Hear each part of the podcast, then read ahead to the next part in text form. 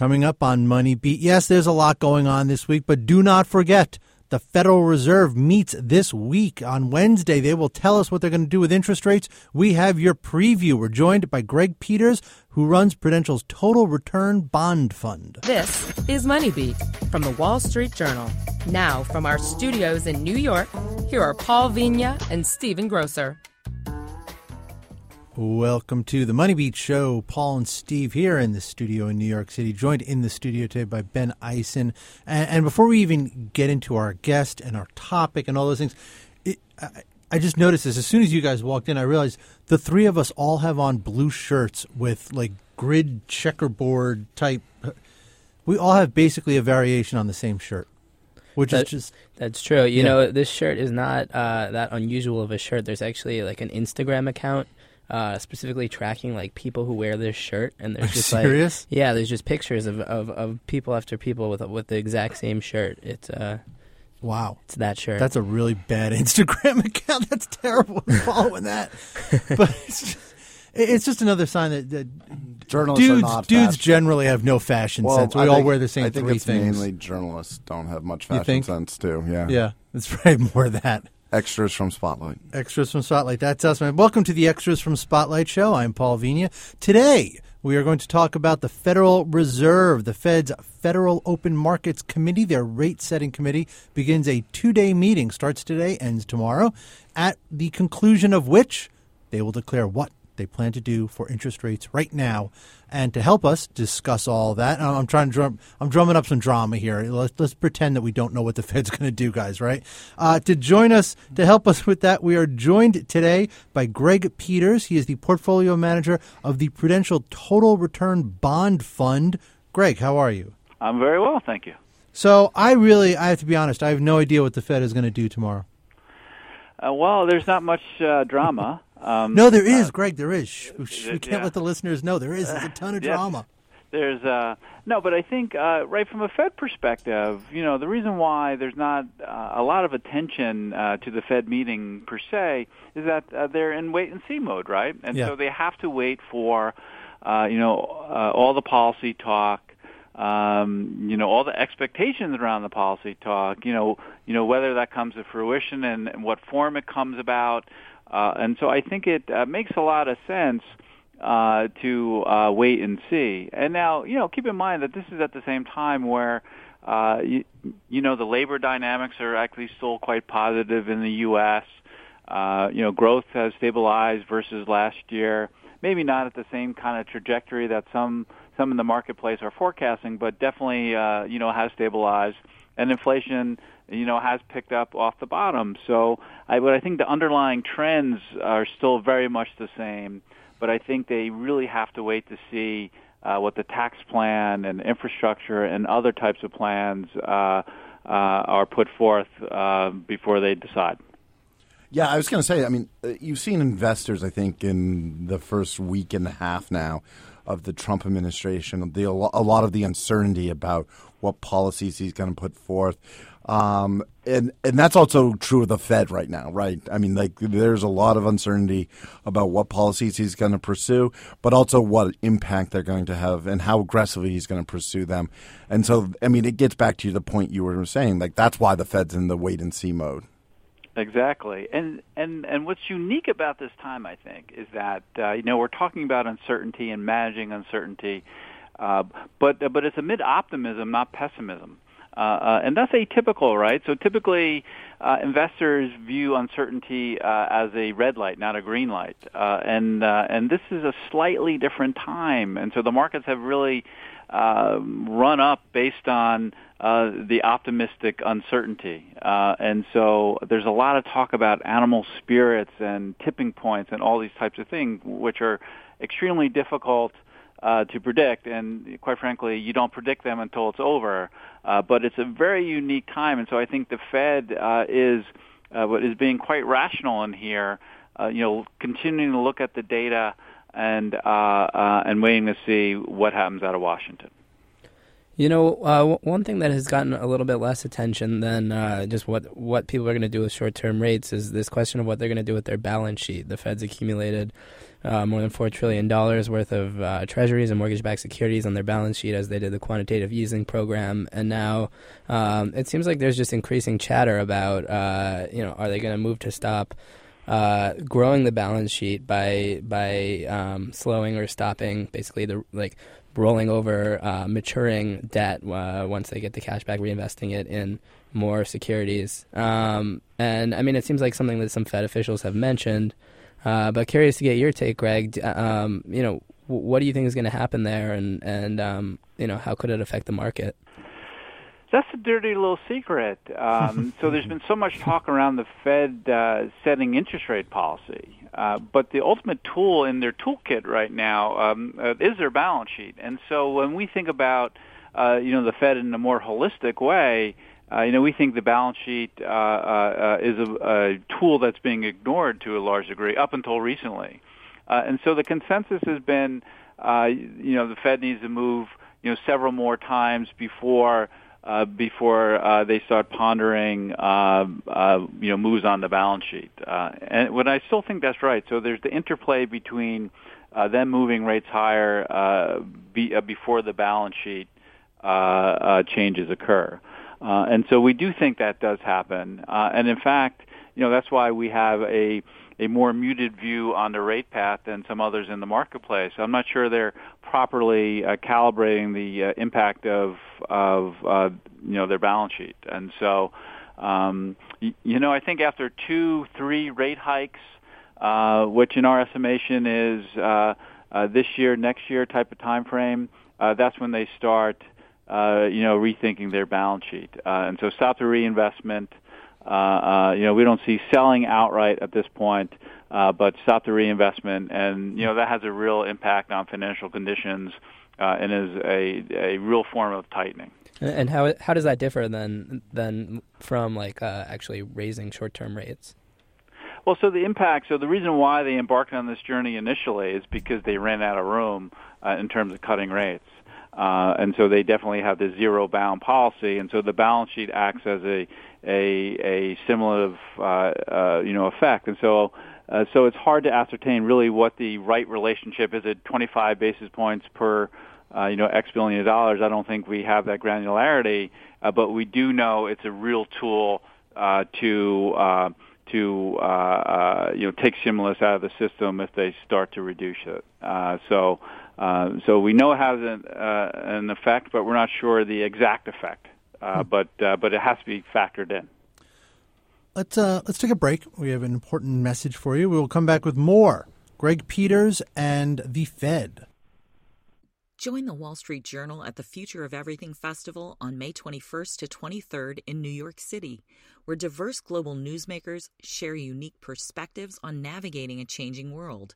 Immerse yourself in live performances, explore pioneering technologies, and indulge in the city's inventive culinary scene. As a podcast listener, enjoy 20% off current ticket rates with code PODCAST.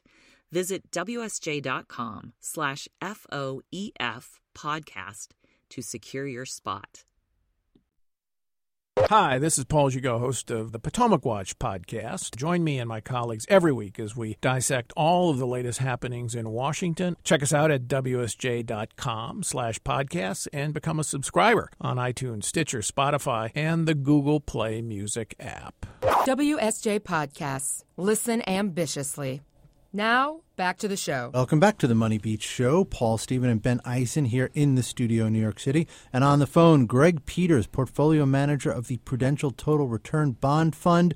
We are talking about the Fed and, uh, you know, uh, you, you want to go first, Chris? Well, I just wanted to. Can I do my uh, little promo no, yeah, about the other do the promo. podcasts? Because we do have other podcasts that the listeners. There's nothing be like to do interested in. better than And I like interrupt to- you. I know it's really it's it's. I, I got to tell you, I find it I find it quite quite annoying. I just like literally. I'm going to complain. I just literally flicked my finger and that threw you all off. I'm going to complain to Murdoch. I don't know if I can work with you under these conditions anymore. I'm sorry. It's just, it's just. Hey, folks, listen. If you want more great podcasts from the Wall Street Journal, you can check us out at wsj.com/slash Podcasts. You can follow us on Twitter. We are at WSJ Podcasts. You can you can subscribe. You can subscribe subscribe to us, and then all these things will come right to you. They come to you, your phone, your tablet, your laptop, whatever whatever your mobile device is these days. You can subscribe on iHeartRadio, Amazon Echo, iTunes, Stitcher, Spotify, your Google Play Music app. We are, like I said, we have Greg Peters from Prudential on the line talking about the Fed. The two day FOMC meeting starts today. Tomorrow, we'll find out what the Fed intends to do about interest rates right now and what they think about the economy. And uh, my, my co host, Stephen Grocer, has a, a question for Greg, I believe. Well, you, hit on this a little bit, but one of the things that we uh, struck us in, is interesting was like you guys have a contrarian view on the path of uh, rate uh, hikes, and I was just wondering if you can talk to us about you know why you think that the Fed will end up uh, not raising rates as aggressively as many think they are. So we don't believe that the economy is nearly as strong as uh, as the consensus at this point. Uh, uh, uh, and I mean the optimistic consensus. And so if you just think about kind of the uh, trend line growth, uh, uh, it's been um, you know bumping around kind of two percent. Um, uh, and so if you factor in uh, as a base case uh, the more optimistic uh, uh, outcome of some of the uh, administration policies, uh, you're talking about, in our estimation, at least two tenths of one percent uh, uh, increase to growth to this year, and four tenths next year. Hmm. Uh, and so, you know, that's not a game changer in our view, right? Uh, and, right. and and so, you know, I guess we don't see the same kind of um, uh, expansionary policy leading us to a much higher plane. Um, you know, that's the first thing. Uh, you know, the second is that if you look at uh, the inflation side of the equation, uh, you know, the you know, the move up inflation is uh, in inflation is largely due to the uh, the doubling of energy prices. And so if we go back to a year ago, uh, you know, the, uh, the global marketplace uh, was in a, a very bad place just due to the cratering of energy prices. Uh, and so, uh, mm-hmm. you know, that's uh, that's rebounded, and that is drawing on, uh, you know, inflation, you know, forces higher. Um, uh, and so, I, uh, you know, you think about that, and then, you know, just on the labor side. So the labor market has actually been uh, in reasonably good shape in the U.S. for quite some time. So unemployment continues to tick down, uh, uh, and uh, you know we're getting closer to uh, fuller employment. At the same time, however, we still think there's slack in the employment market, uh, and so we think uh, you know NAIRU's lower. Um, you know we you know we look at the employment population ratio, the, the participation rate. Uh, it still seems to us that there's ample room uh, there, and so we don't see the same kind of tightness uh, uh, in the labor market. So you put this all together, um, uh, coupled with um, higher rates dampens growth, stronger dollar dampens growth. Right. Uh, it seems like we're, uh, uh, you know, we're still very much, uh, you know, at the same plane that we were before. Slightly higher, but not dramatically higher. Yeah, you know, and uh, NAIRU, for, for any listeners out there who may not be aware, not talking about uh, Nehru jackets. NAIRU is an acronym, the non-accelerating inflation rate of unemployment. And, you know, I, it's interesting you mentioned all this, Greg, because I, so on Tuesday morning, we got the employment cost index for the fourth quarter. And you look at the, you look at the wages component, you could see it was, I think it was 2.2% overall, 2.3% private sector for the year right, for 2016 over 2015, which doesn't sound bad. Uh, it's only slightly better than it was in 2015 when it was, I think it was 1.9% overall. But you look at the inflation rates and the overall inflation rate in 2016, like you said, it doubled from 2015. So, not a lot of wage growth, inflation coming up. Uh, you know, and I think I, I've been banging the drum on this forever, Greg. So, you know, I just think wages are not growing as much as people think they are, and I think that is going to be a fundamental collar on how fast this economy can grow. And when you see wage growth that is this punk with unemployment this low, uh, it just again I, to to get to your original point about economic about growth, Greg. I still don't see the catalyst that is going to drive this economy substantially higher. I just I just don't. I don't think you know that's me whatever. I'll let it go there. Sorry. Nor I, and uh, what what what that's our uh, view, uh, yeah. quite frankly, and simply. Um, and so, you know, the distribution has shifted though. So if you just go back uh, to this time last year, the fear was all to the downside, right? Uh, um, and, and, and, and, and so that downside risk has changed. Uh, and now we're talking about more upside. So the shift in the distribution uh, around the U.S. economy uh, has shifted, and I think that's important. What, what does that mean exactly? The shift in the distribution when you say that? Meaning that you know we were so worried about the U.S. falling into recession mm-hmm. this time last year, and no one saw any potential for upside. So there was no upside; it's more downside. Now it seems like the downside over the near term uh, is much more muted, and uh, and people feel more emboldened by the upside. So just uh, uh, feeling better, basically, yeah. versus you know this time last year. So I, so I think that's important. Uh, but at the same time, if you take a lot of these policies uh, at face value, what we worry about is the reintroduction of uh, the business cycle. So, uh, so let's say you do stimulate growth here over the near term uh, albeit modestly. Uh, uh, you know, what goes up, you know, has to come down, and so. Mm-hmm. And so, you know, what we took comfort in over the past few years or so has been kind of this moderate economic view, uh, where we didn't really fear so much of a hard recession. But if you stimulate and stimulate and stimulate, then uh, then the downside risk becomes that much more meaningful. Mm-hmm. So, um, you know, that's a big change, I think, and an important one when you think about the business cycle here in the U.S. I mean, just to sort of bring in uh, kind of like the market action of recent months and what investors seem to be uh, signaling about what to expect from a Trump presidency and policies um, that get enacted. Um, I mean, it seems like more and more uh, there are signs that, that people this this sort of uh, rise in, in growth and inflation that are expected, uh, you know, over the next few years, um, if they do come to pass, are sort of short term in nature, which um, maybe speaks to what you're saying about um, you know, per- perhaps we do get like like a stimulus induced growth, uh, but then what happens after that? Um, is is there a sense? I mean, what what is your sort of outlook for uh, uh, for, for, for what happens on the policy front? So that's uh, clear as mud at this point. So I'm not sure we have a lot of clarity there at all. Uh, but the incentive, it, it seems to be, uh, you know, less regulation, um, uh, you know, different types of tax reform. It's unclear to me what, uh, what the net benefit ultimately will be, um, uh, and infrastructure, which I haven't seen, uh, you know, anything additional on. Uh, so uh, the truth is, I don't know. Um, uh, but there seems to be a clear bias uh, uh, towards tax reform, deregulation, uh, uh, and uh, and infrastructure.